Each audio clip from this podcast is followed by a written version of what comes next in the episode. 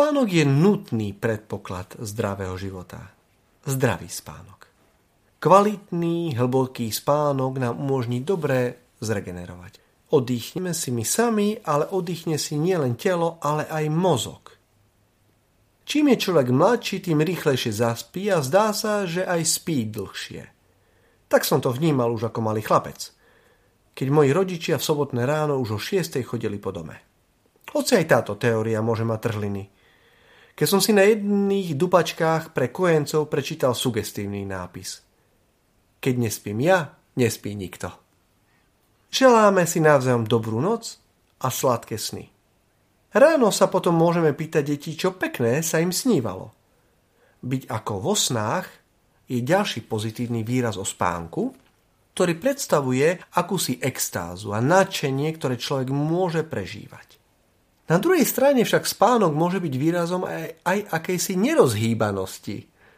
O niekom, kto je spomalený a ťarbavý, môžeme povedať, že je ako zaspatý. A označiť niekoho za námesačného, ak ním naozaj nie je, znamená v skutočnosti ho kritizovať.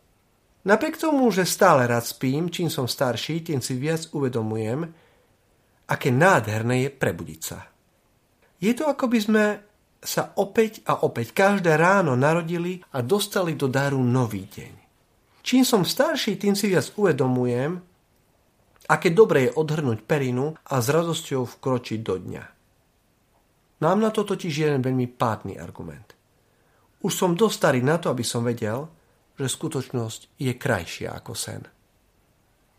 Viem, že viac radosti, nadšenia, naplnenia a povzbudenia zažijem, keď som bdelý, nie keď spím. Dobrá správa pre spiaceho je, že nemôže spáchať žiaden hriech. Zlá správa pre neho však je, že nemôže vykonať ani nič dobré. Svetý Pavol vo svojom liste Rímanom dokonca napíše Však viete, aký je čas, že už nadišla hodina, aby ste sa prebudili zo sna. Veď teraz je nám spása bližšie ako vtedy, keď sme uverili. V žiadnom prípade nemáme v úmysle kritizovať dobrý spánok a sladké sny.